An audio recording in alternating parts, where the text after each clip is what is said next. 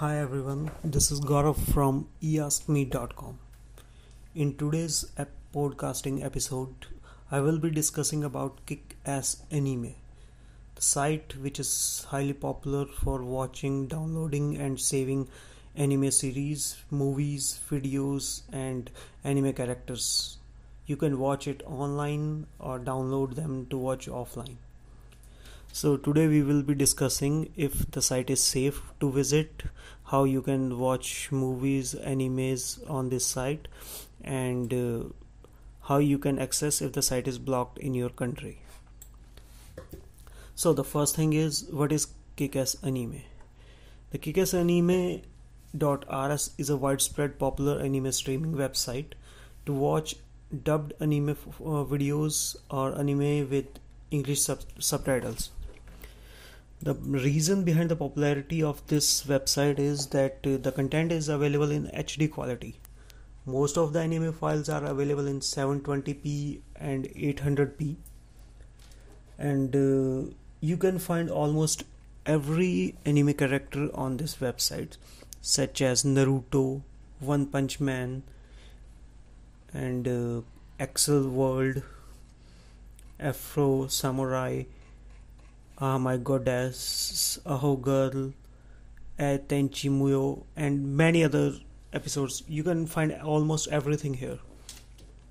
So the thing is that uh, when you visit the site, it not only display you the number of characters or the episodes that you can watch, but it also lists the time schedule that when the episodes will go live so you can watch them the same time they uh, go air on different channels or the production house release them.